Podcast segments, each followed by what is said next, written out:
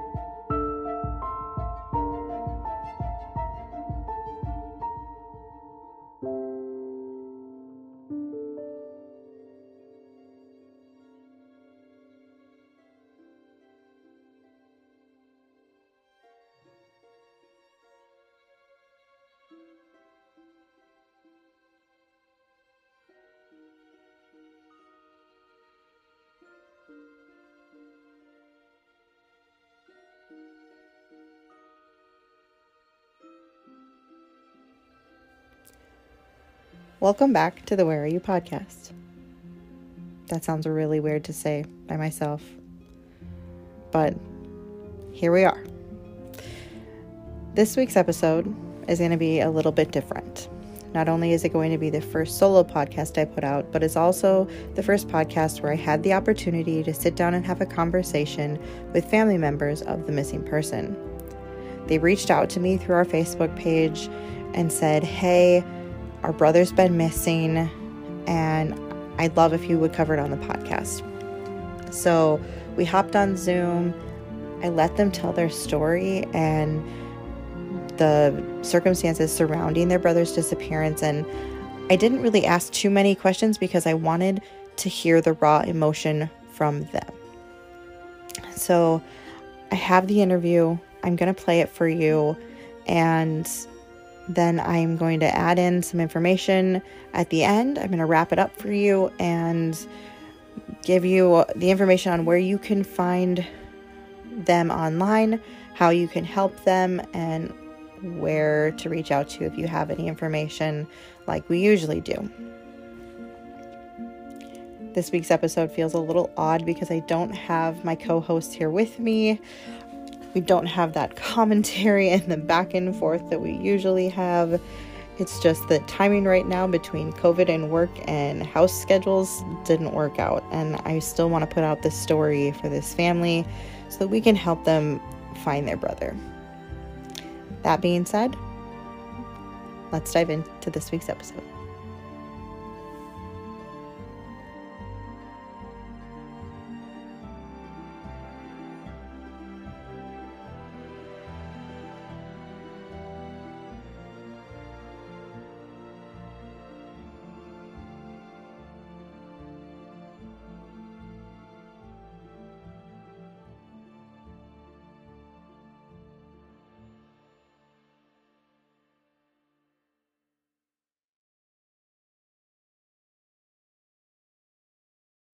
Hello.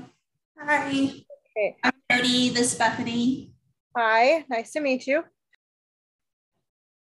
Can you tell me like his childhood a little bit about where he grew up or your family situation? Yeah, so um, we adopted Vladek and Irina in 2004 from Russia.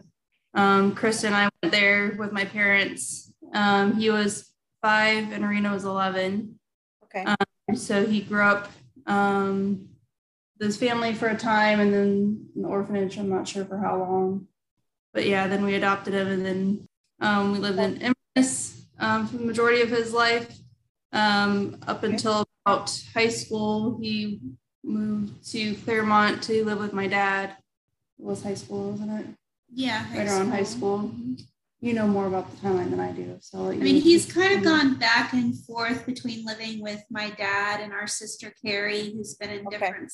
When he's lived with Carrie, uh, she's able to kind of give him a little bit more structure, and um, maybe he feels more responsibility and more motivated to work because she's Okay. a she's a single mom. Um, and then when he's been with my dad, my dad um, hasn't been as um, pushy with him to get a job or anything. So he's been with my dad um, since August 2020, um, most recently living with my dad. And um, the whole time he hasn't been working or anything. Okay. Um, so they live in an apartment together by UCF. But yeah, we have a big family, total of eight siblings all together. okay. Bethany lived with him longer than because I never actually got to live with him because I was in college when he was adopted. So Bethany has a lot of the memories of growing up with him more than I do. I have like holiday memories, and things, and I understand that. I'm one of seven. So yeah, okay, Yeah. yeah, big families. yeah. Uh, okay. So okay. So after, did he join the Marine Corps right after high school? Um, pro- I think he might have waited a year or so because I think he was 19 when he was in the Marine Corps. So he he uh, but his goal after finishing high school was al- always Marine Corps. Like he was really excited and gung ho about it, and that was what he wanted to do. And um, when he puts his mind to something, Vladek is very like he can he'll do it, you know, even if it's hard. Which you know I try to kind of encourage that trait in him and other things also, you know. But so he really well in the Marine Corps and graduated. Um, I think he even had a marksmanship certificate. But when he graduated, um, they assigned Vladek a desk job, basically. Um, and he's always been, I think, undiagnosed as ADHD. Um, and, and just, he's not the kind of guy who will sit at a computer all day and work. That's just not a good thing for him. It's not a good, it won't work out for him. So um, he expressed some concerns, I guess, he had with um, counselors in the Marine Corps.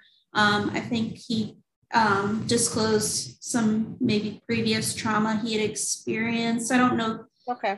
I actually got the full story of what happened, but he did get um, what was it? What's the official term? I believe it's it was defined as an honorable discharge for failure to adapt. Okay, that's Okay. so that happened um, by August or September, um, just like nine months after he graduated from the Marine Corps. Okay.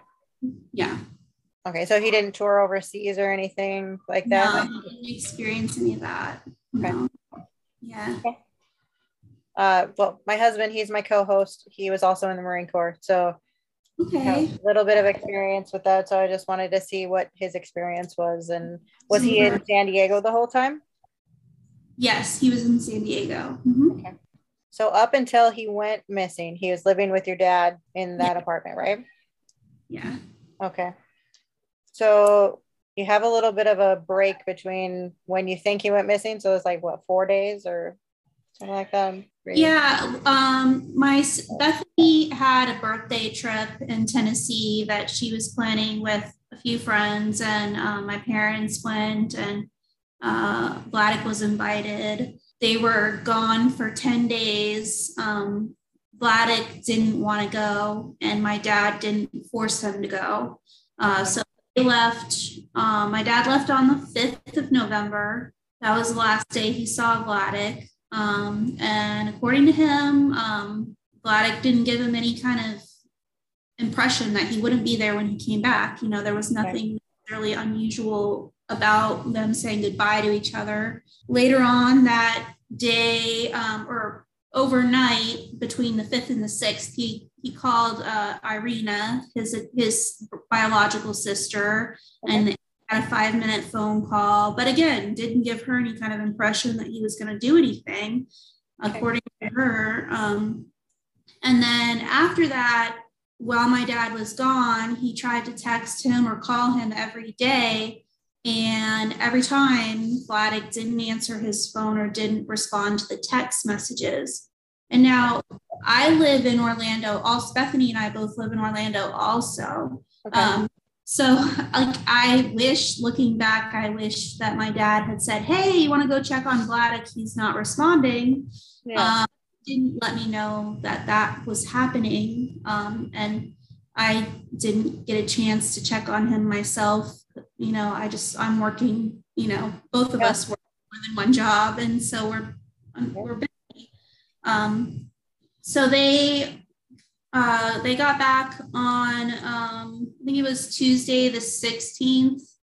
And Vladek was nowhere to, wasn't, wasn't in the apartment at all. It was Um, Monday the Monday the fifteenth. It was Monday? Yeah. It was Monday that they got back. Monday the 15th. Vladek wasn't in the apartment at all.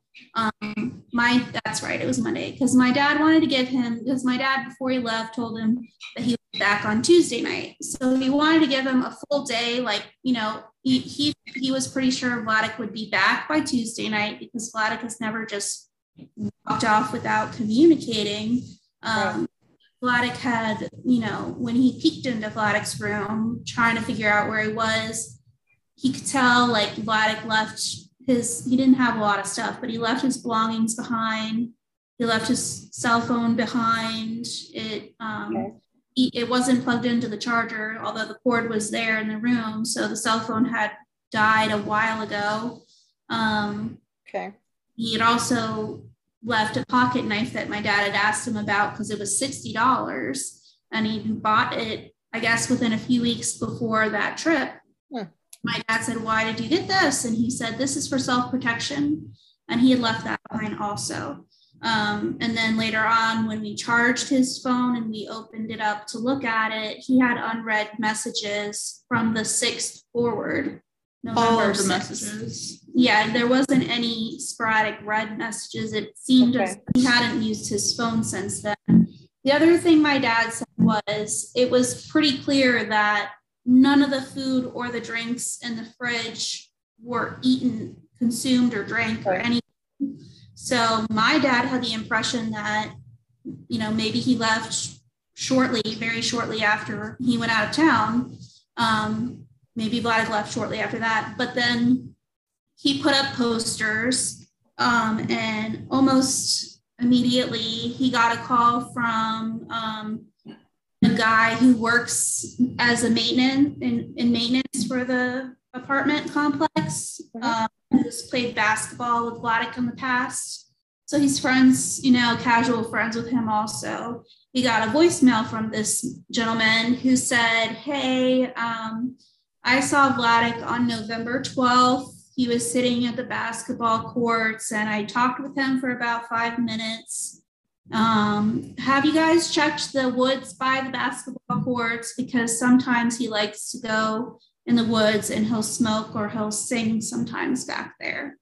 Okay. So my dad misunderstood the message and thought that this guy said he saw Vladek go into the woods after. Okay. Um, and so, on some reports, including the official police report, they still haven't corrected it, I don't think.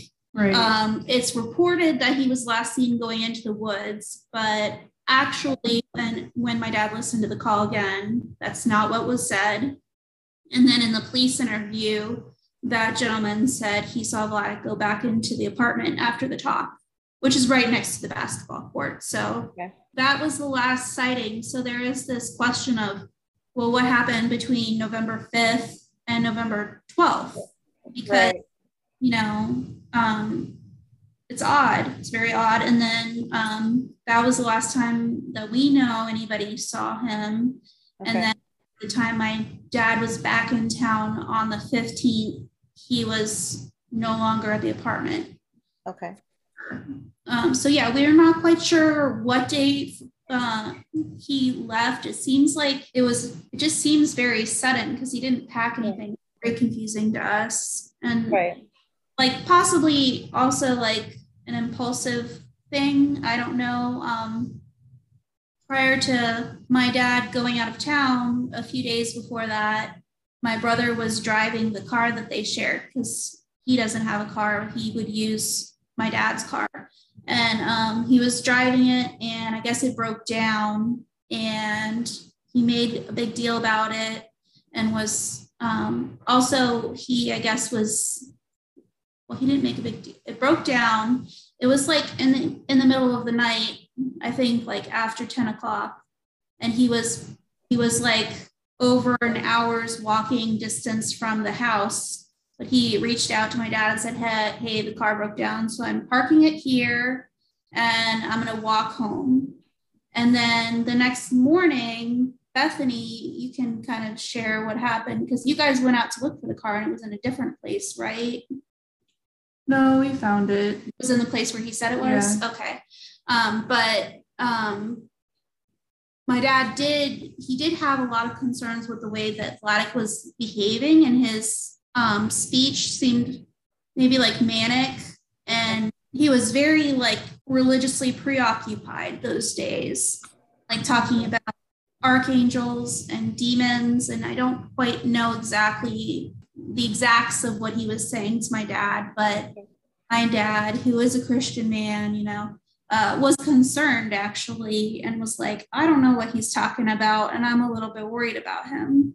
And I said to him, um, Well, you can call. I, I, I suggested that he call the police to do a wellness check, mm-hmm. just to make sure Vladek was okay. And he said, No, I'm not going to do that because Vladek will know what to say. So nothing will happen from that. I'm not going to do that. Just historically, um, Vladek and Irina, um, the two that were adopted from Russia, two siblings that were adopted from Russia, they they never did get any kind of counseling or mental health intervention from any past trauma that they had when they were in Russia. Um, so that's always been a concern of mine. Um, but he said that you know he decided not to do the wellness check, and then um, he also let Vladek decide whether or not he wanted to go, and Vladek decided not to go. Um, okay. So, so this like this religious kind of stuff was happening like in the couple weeks before the trip. Yeah, and well, honestly, um, I first noticed it in the summertime, but Bethany says he was saying some things in the spring. It was it was a change in character for him I'd say because growing up, he would be very materialistic, focused on getting the best like best phone, eventually the best car, best job, whatever. Mhm. And at the beginning of this year, he started talking about how things were a distraction and just that he didn't want any belongings of this world and that he just wanted to get to heaven and anything of this world was a distraction. And um, my dad had come into some investing investings that profited him. So dad would let Vladek use that money um, to help homeless people or give generous tips to waitresses and waiters. Um, Vladek didn't have a job, so I feel like that's what was giving Vladek the most direction and um, purpose during that time.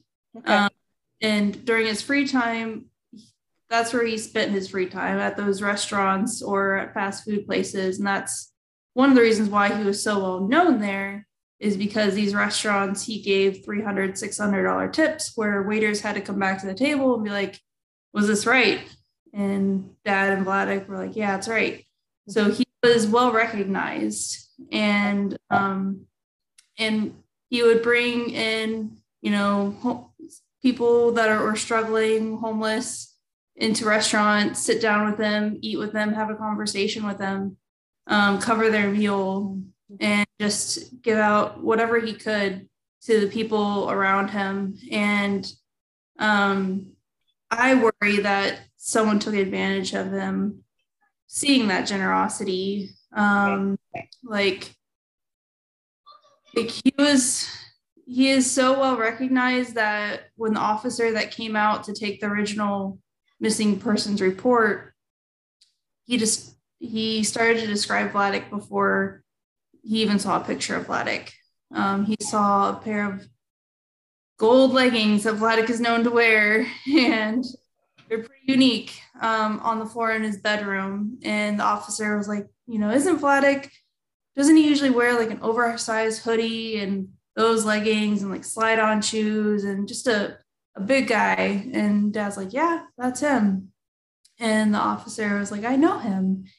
He came up to me and my partner just a couple months ago to thank us for our service and started having a conversation with us. And it's times like that that we take notice because it's not very often when someone will approach us and he just seemed like a really good kid and had a good head on his shoulders um, and all the places where i went and posted flyers every time i spoke with someone working at that restaurant they're like oh yeah we know him.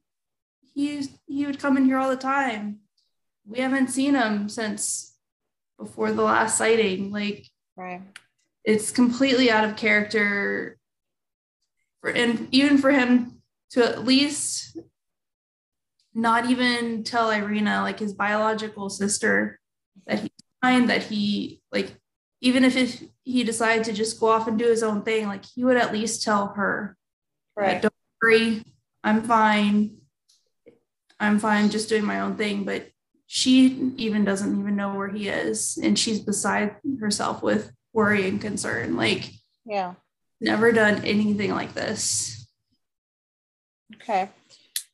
And so like just stopping using his phone, has he ever done that before? Or is this like a first time thing? he's never been super attached to his phone but he would still be in contact with family to at least let people know you know return a text message here and there that kind of thing I mean, when you say when she says not super attached to his phone, uh, we're talking about like using your phone as a phone because like he is before he kind of before this year when he turned into the, uh, switched over to being more minimalistic and saying things were a temptation uh, like he would use his he would play games on his phone you know and he would watch youtube videos on his phone and it was a big deal for him to have the latest smartphone and he would brag about it and all. Um, and then in september i guess it was probably around september he purposefully broke his phone and he told my dad he broke it because it was a temptation and so um, my dad ended up getting him a flip phone so that he would have a phone. Um, so he was less attached to the flip phone because there was not that, you know, playing games on apps and um, He didn't even YouTube want to have another phone but- again, but dad pushed at least that. Yeah, I mean, he was we he was very his room was very private, so um, he never like had family members go in his bedroom, um, and so it was after he went missing was the first time I went into his bedroom, and this is in an apartment where he and my dad were probably living at this location for a year. Okay. And this whole entire time, apparently, he's just been sleeping on an air mattress. And when my dad has asked him, "Hey, can I can I get you a mattress? Can I get you a real bed?" He kept declining. And then finally, like just before he went missing, my dad went ahead and bought him one of those mattress in a boxes. Just went ahead and did it. And it, it wasn't set up yet. It was still, I guess, um, in his closet. But like, but when we went into the room, the, the air mattress had a hole in it and it was just completely deflated on the floor. It was just like a, you know, It's just been a complete switch in seems like- personality yeah. with how minimalistic to such an extreme degree he has gotten. Yes, and he's um hyper fixated. I think Bethany mentioned on the afterlife and um had a few conversations with my dad and at least one other person that he would talk to at like the Smokey Bones restaurant, one of his friends, a waiter who became a friend after he gave a tip about um if you commit suicide, do you go to heaven? Do you go to hell? Um, and I think both of them told him, yeah, you go to hell if you commit suicide. And so, like, he would try to think through things. Like, he would say, well, what if I just go into the woods and lay down and die? Does that count? You know, and then I had a few conversations with Carrie, um, more than a few. Um, had a lot of conversations with Carrie when he went missing because she was extremely worried. This is the sister who lives out of state that he's lived with um, several times as an adult. Okay. Um, and she said that he actually told her um, in conversation that, you know, one day he's just going to walk away and just keep walking and just walk until he just, you know, gets so tired and wears himself out and dies. Okay. Um, he, he told her and he told my dad um, in two different conversations, not they were not together in these conversations, that he would not do this until my dad passed because he didn't want the family to get mad at my dad. Okay. So Blame, or blame, blame my dad, dad, for you know. Vladek just leaving. Okay. that's kind of where it's like just makes us really worried you know did somebody take advantage of him? Um, or was he in the wrong place at the wrong time? Um, did he hurt himself somewhere in the woods and then not was he not able to get out? Um, you know did he commit suicide? You know i really hope he didn't. Um, Or the hyper focus on heaven, I wonder if he got wrapped up into a religious group. Like I'm a I Christian, we're but he was hyper religious, hyper focused. Like of a cult. Like to me, that would be a scenario where there wouldn't be any sightings of him if he's finding shelter, Right. resources, um, food, um, that kind of thing. Like we just we don't Yeah. know. I mean, he has not. He's not used when he when my father left. Vladek had a debit card and I guess about a hundred dollars in cash. Okay. And he hasn't used the debit card since November fifth. Um, and so if he's okay somewhere, people have to be helping him, or at least one person has to be helping him get food. uh, Yeah. get water, or I don't know, maybe because he did, he made he, he he made friends with several local homeless people in the area. So I mean, in my brain, there's a chance I think about like there could be a chance like maybe he's staying in a homeless camp and people are helping him out, possibly. I we just we're racking our brains here. We're just trying to get answers and you know it's it's been really tough for our family not knowing if he's okay or not during this time, especially during the holidays. And Yeah. It was- so he, uh, his birthday was in December, you know, like he just has never gone more than a day without reaching out to family. Like if if Yeah. he was to go to a different place, he would let family know where he was going. He has never done this. This is very uncharacteristic. Okay. Did he have any friends in the area that he saw on a regular basis outside of, you know, the people at the restaurants and stuff? He had a very per- personal personality where he would speak with anyone around him and make conversation and you know make them feel you know allow make sure they felt heard. Mhm. but he never really established deep relationships. Um, the only friendship i would say within the last year or so of being back with dad would be with matt from Smokey Bones. He was a wait he's a waiter there Okay. and they started up a friendship after he gave Matt like a six hundred dollar tip, and they've been talking and they've hung out on occasion. Um, when I went through Vladek's phone, um, there was a lot of messages from Matt as well saying ch- checking in on him the week that I was gone or that we were gone. Okay. Um, and Vladek never responded to any of Matt's text messages. Like Matt probably reached out like five times over the course of 10 days. Um, just like, hey, man, hey, hey, just checking in. But there was no response to any of them. And like before that, they had been texting back and forth. One thing um, that Vladek did tell my dad the day before my dad left town was because they were having a conversation. I think he was, my dad was telling him like, "Don't worry about the car breaking down. You know, I have enough money to cover fixing it now. This is not a big deal at all." Um, and um, Vladek said something in passing about, "Well, I've got I've got a plan. Something's coming together in a few weeks. You know, I'll be out of here. Um, it was really, really vague, um, but he said he had a plan. Things were coming together, and in a few weeks he would be out of there. Um, which it was just odd because you know my dad was like, "What are you? What are you talking about? Where you don't have to go anywhere because you know you can still stay here with me. There's no reason why you why you have to leave."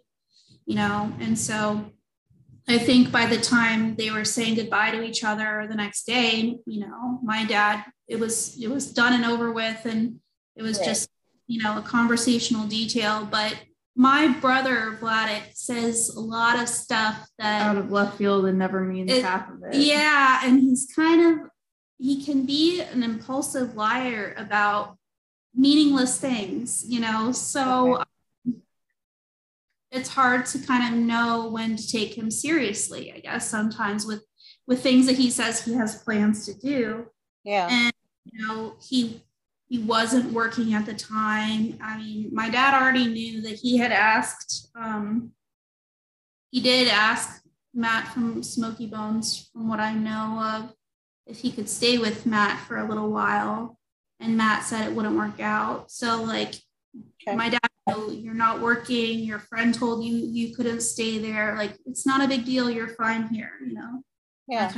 But it is a detail about something he said. That, and that kind of goes along with, like, okay, well, if, if he had a plan, things were coming together, well, then you know, then that could kind of lead towards maybe even your theory, or not even just not just your theory, but um, the theory of like, did he get wrapped up into some kind of a group of people who were going to be with them and some kind of cultish group? Who knows? you know, like Okay. what was he talking about? And um, if he was when uh, the maintenance employee saw him on the basketball court on the 12th, um, I haven't been able to see his exact interview or you know read the details from it that the police have, but uh, it doesn't sound like the police. He he told the police that Vladek looked like he was living in the woods for a week and he, he smelled awful and he needed a shower. You know, like Right. hear anything that led the police to so it was kind of like so were you staying with somebody for a week and did you just stop back for something Right. waiting on the basketball court because you were waiting for someone to pick you up like Right. we no clue all of this is just we've thought of all the theories we could think of and so there we And he's haven't also in passing mentioned, you know, just going off into the woods kind of thing. Um, he's never only hiking per se that he's ever done would be living, living off in the woods. Yeah.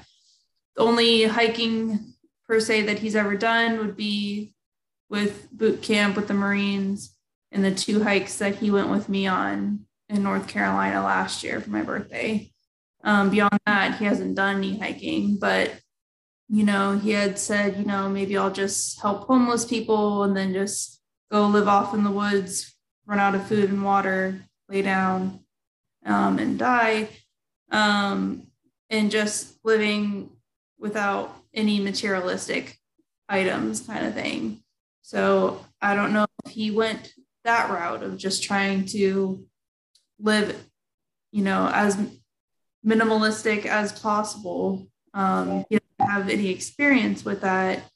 Um, we were talking with another nonprofit and we were telling them, you know, Vladek's story, and they had mentioned that they um, had heard a story of a hiker called Mostly Harmless. And they thought there was a lot of parallels with that guy's story and Vladek's story about just uprooting your life one day, you know, just out of nowhere and then just taking off. Yeah. And it's like this hiker's and one of his initial nicknames was Denim because he was known because he was hiking the Appalachian Trail in jeans, which is not something hikers do. So, like, and he left his phone behind. He was known for hiking without a phone. Okay. And, and being kind, friendly, friendly to, to other people, that kind of thing. But the, you want to tell them about it? Um, but like the end of his that mostly harmless hiker's story is that uh, he had started in New York and his goal was to hike all the way down to Key West, I guess. Okay. And he would there was um, a body found in South Florida um, in the woods in a tent that was like a man who looked like he was like maybe 80 pounds, like skin and bones. Like, just seemed like this guy just laid down and died in his tent.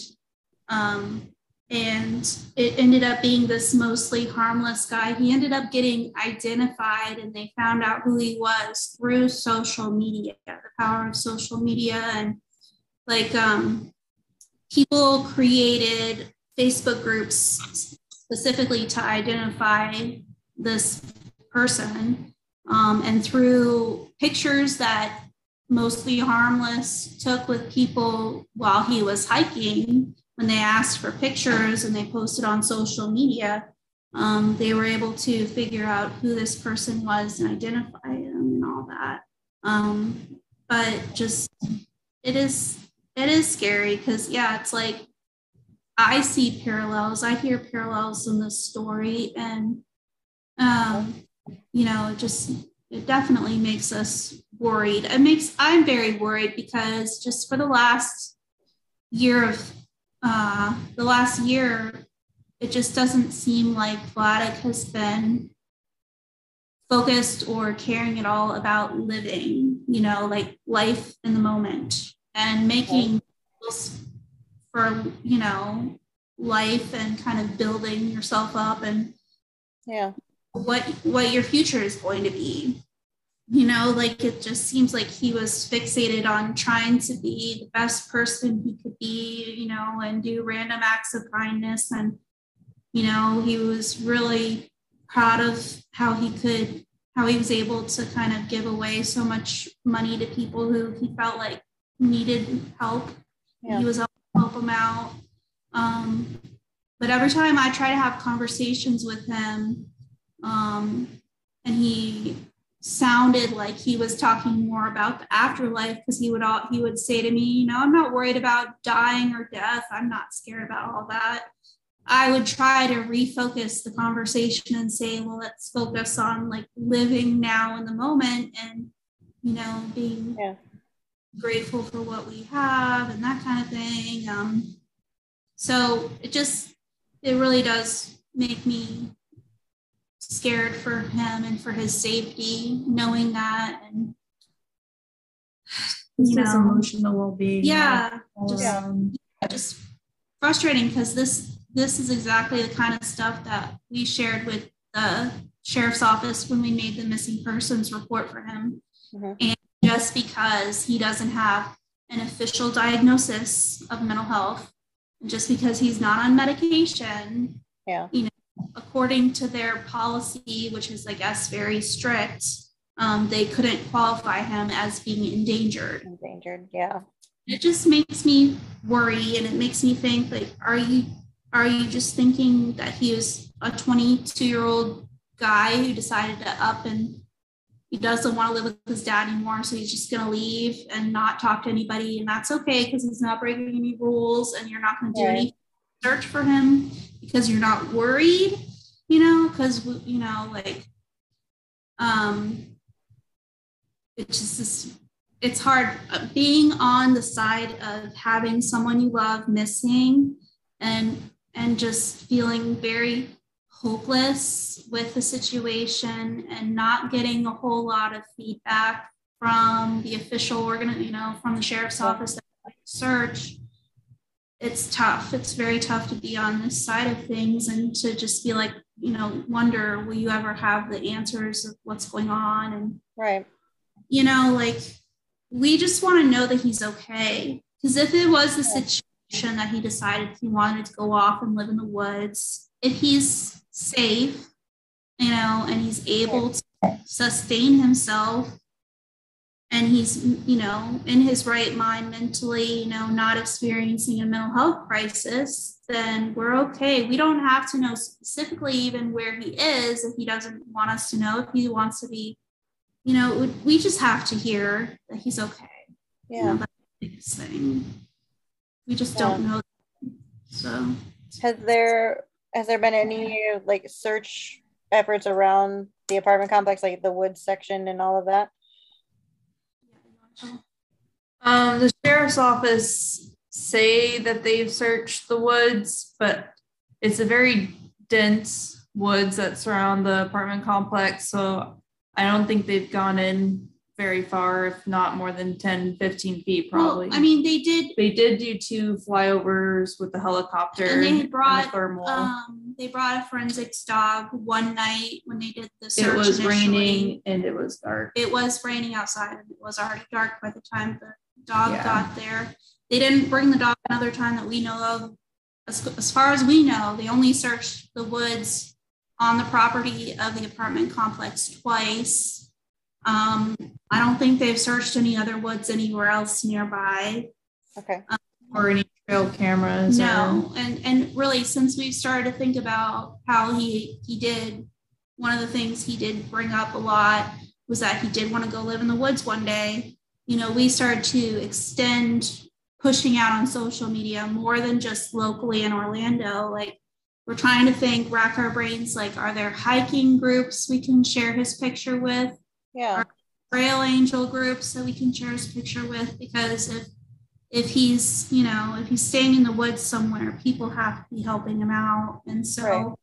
like um it's just it's uh, we just don't know where he is right now but as far as we know the police haven't gotten any good tips for two months of focusing in on orlando so we're trying to extend and get the word out as much as possible um, and just hoping because he is so memorable with you know with people he interacts with hope hoping that um, someone will remember him and someone will reach out with good tips and good information Yeah.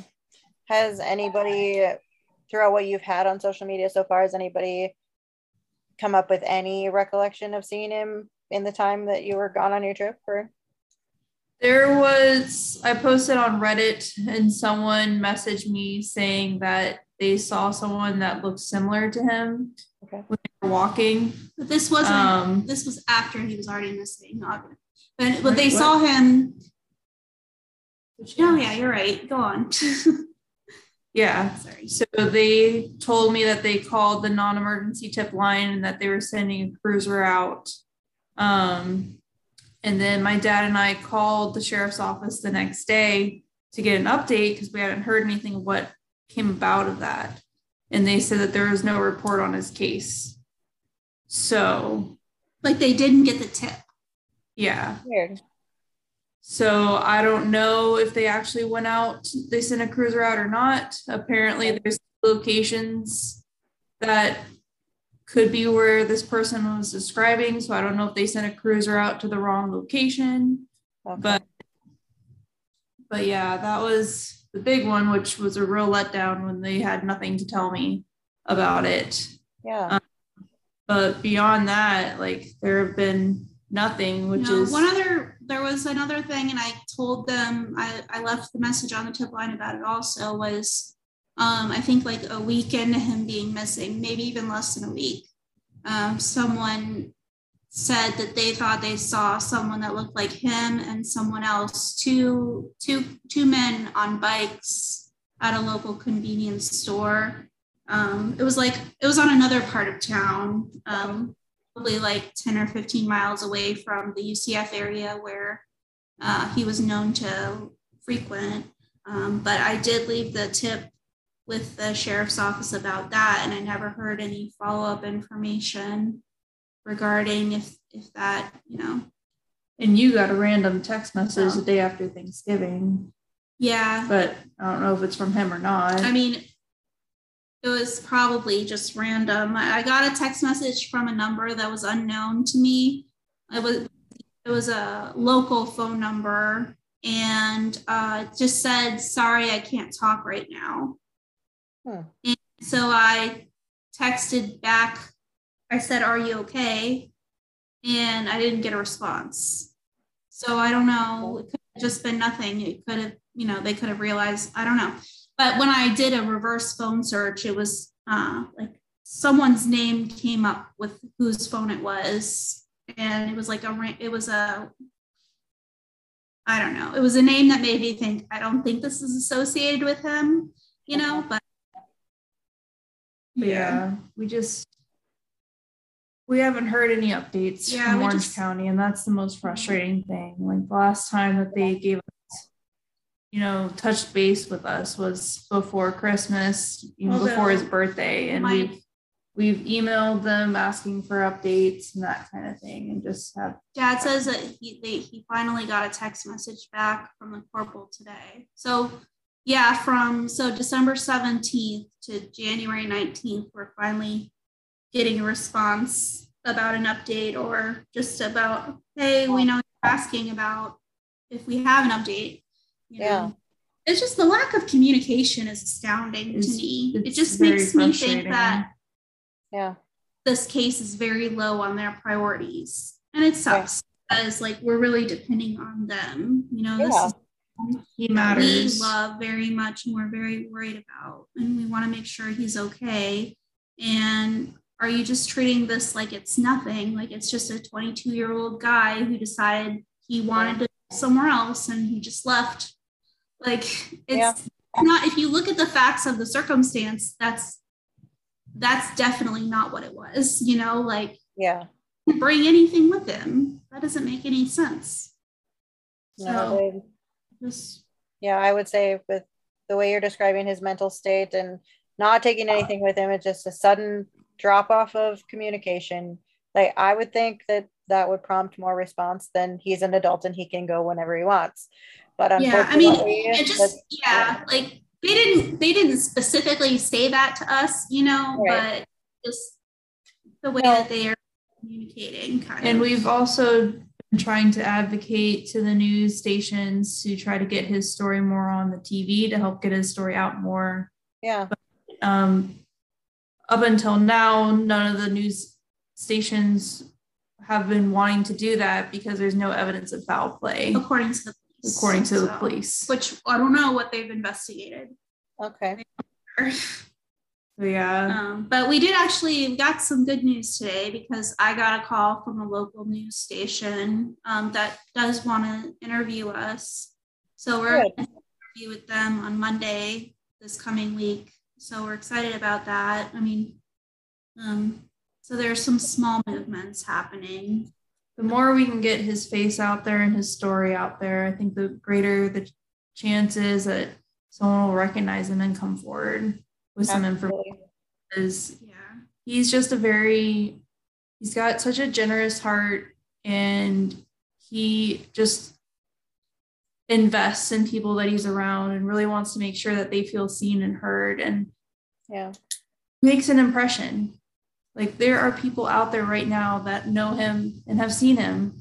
And if they can just know that, you know, his family is miss is missing him and that we don't know where he is and we are just searching for answers. Like I feel like if we can get his story out there and if we can get his picture out there, like those people will see that and just reach out and just help us put some pieces of this puzzle together because we're just we're just searching for answers right now. Yeah. We just need to know he's okay.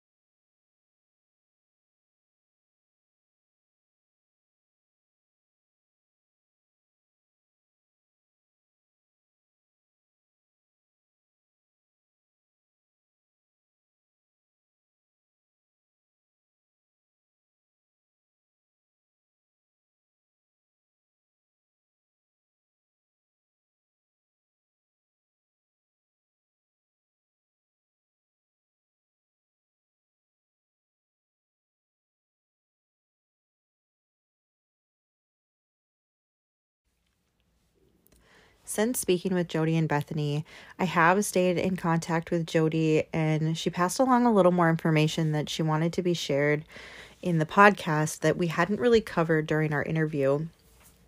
And she wanted to mention some drug and alcohol use since Vladek was young. He was never really the type of guy to get drunk. He didn't go to parties or bars or anything like that. But he was known to smoke weed occasionally.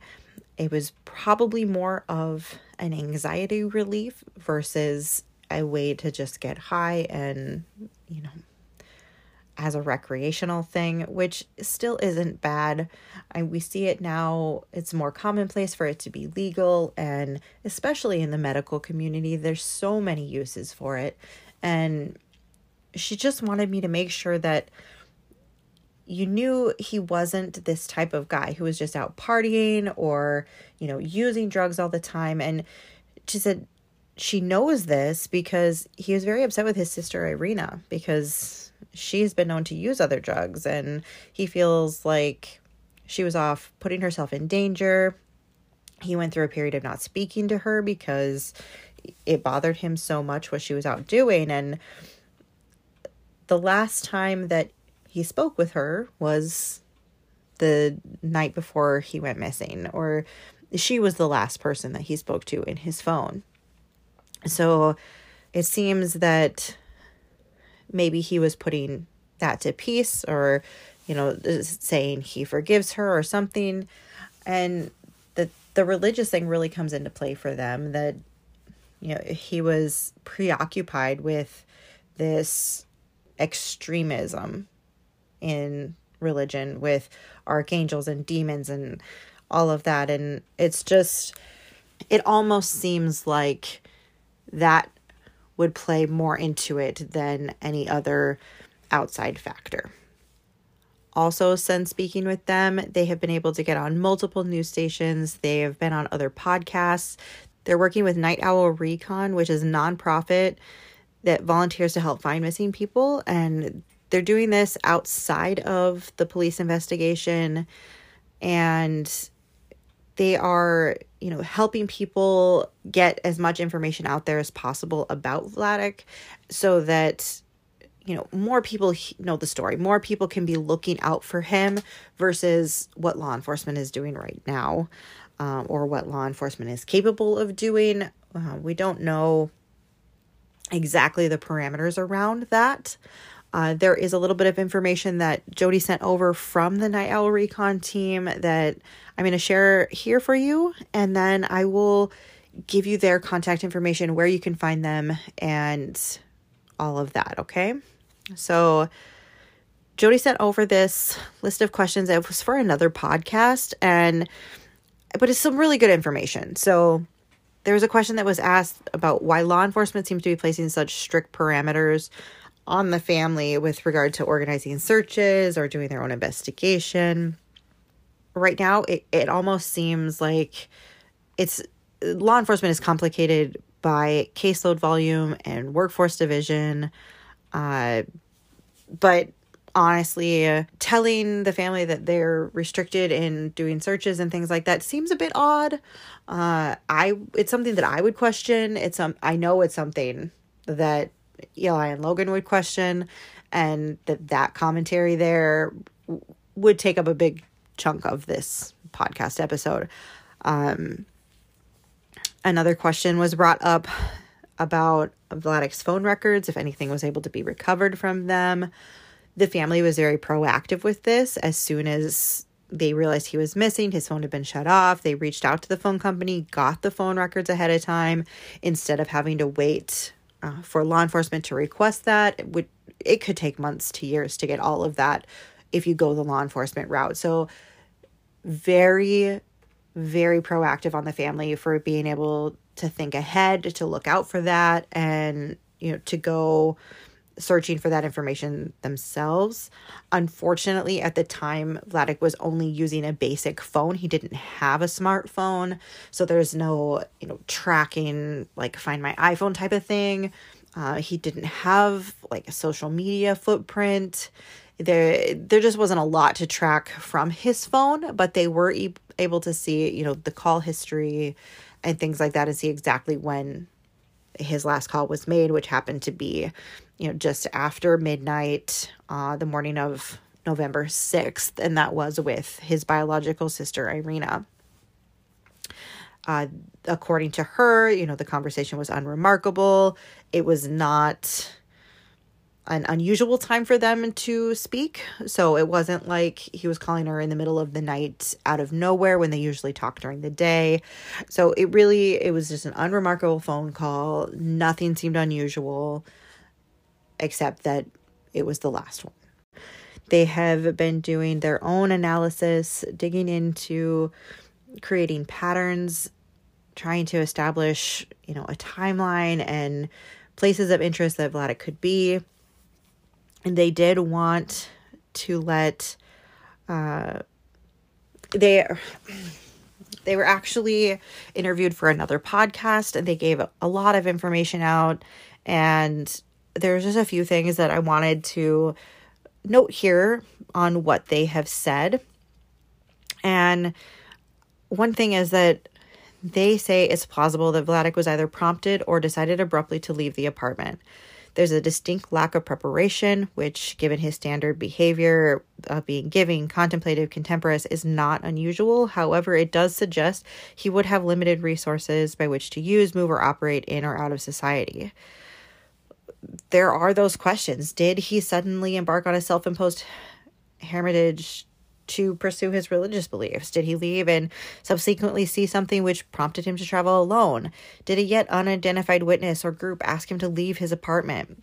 Was this part of Vladek's vague plan, which he alluded to in conversations with his family prior to his disappearance? All of this is plausible at minimum.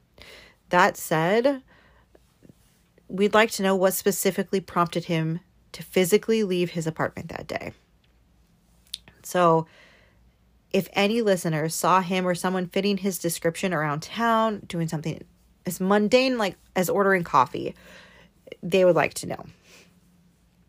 They would also like to note that in the weeks prior to his disappearance, Vladek was watching a YouTube pastor that was specifically speaking of the afterlife and archangels.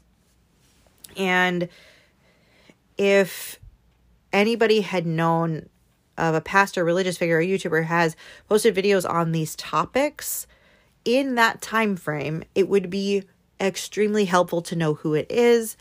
We don't know specifically who Vladek was watching. It was just that it was someone on YouTube. That was all that the family knows. And knowing who the person is and the context of their other videos could give potential leads on Vladek's whereabouts, his state of mind, where he could have been led in this time period.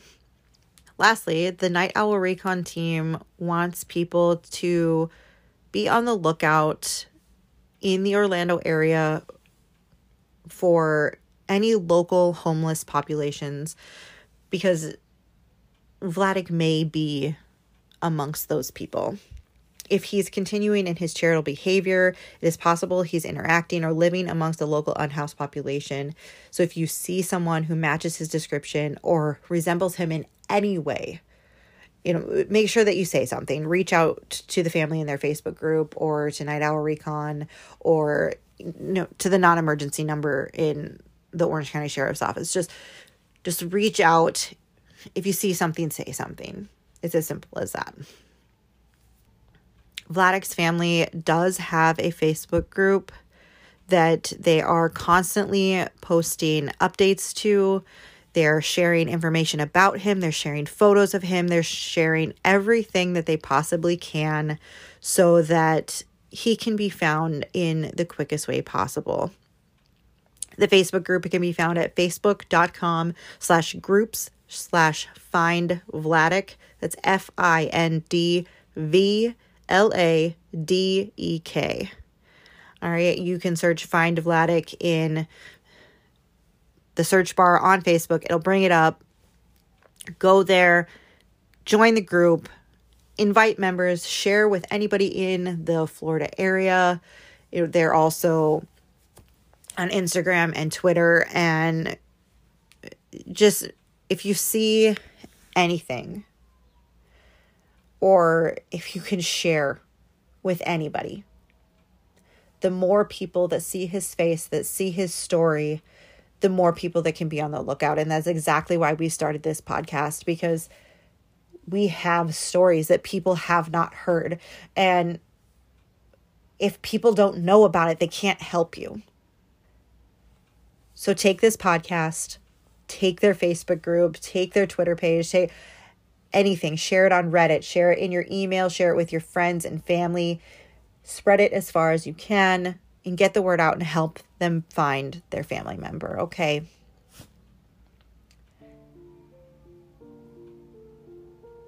So I'm just going to wrap this up. Thank you for listening today. I really hope that we can get everyone back together for the next episode and you can have your usual commentary that we have going on because I know that both the boys would have had a lot to say and to share on this story and unfortunately we we just weren't able to get together. Until the next case. I'm your host Stacy and this is Where Are You? Bryan Vladek Hasel is 22 years old. He has blondish brown hair and blue eyes. He's 5 foot 8 and weighs between 210 and 230 pounds. If you see or have any information on Vladek's whereabouts, you're asked to contact the Orange County Sheriff's Office non emergency number at 407 836 4357 and reference case number 210 838 64.